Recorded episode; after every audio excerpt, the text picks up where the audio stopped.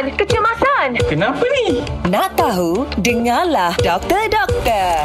Doktor, ada pendengar kita ni dia tanya.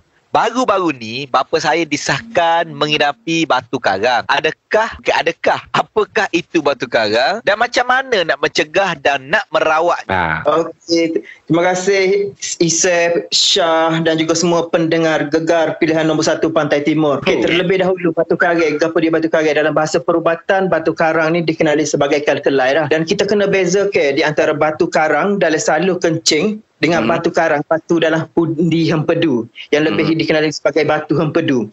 Okey, batu karang ni yang biasanya kita rujuk dalam pundi kencing ni dia terbentuk di sepanjang salur kencing. Sama hmm. ada di buah pinggir, di pundi kencing, salur yang menghubungkan buah pinggir dengan pundi kencing atau salur yang menghubungkan pundi kencing ke, ke laluan keluar air kencing iaitu uretra.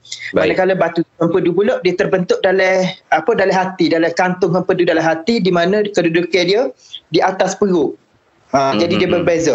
Jadi batu karang ni terjadi kebanyakannya disebabkan oleh kepekatan uh, bahan-bahan yang ada dalam air kencing kita.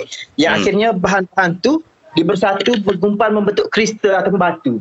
Ha, okay. Yang kedua disebab, terjadi disebabkan oleh jahite pada salur kencing yang kerap.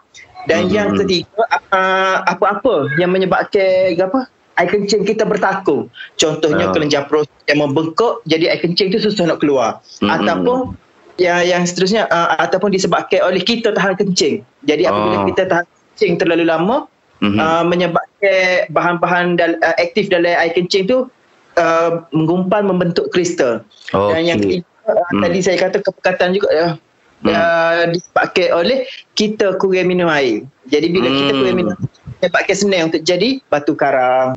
Saya nak tambah sikit lah dia. Ha, tambah, tambah, tambah, tambah, tambah. Ha.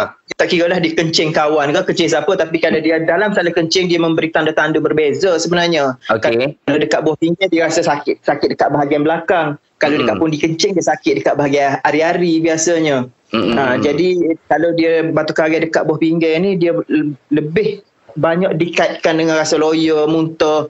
Ha, hmm. Sebab tu, uh, doktor biasanya dia, dia akan suspect lah bila dekat buah pinggir gitu ataupun batu karang dekat pundi kencing dia kita akan proceed dengan x-ray kita tengok Baik. Uh, jadi hmm. ada setengah batu karang ni dia boleh keluar sendiri ada setengah kita perlukan rawatan lah rawatan hmm. sebagai mana upat atau pembedahan lah. Okey, faham doktor. Terima kasih doktor.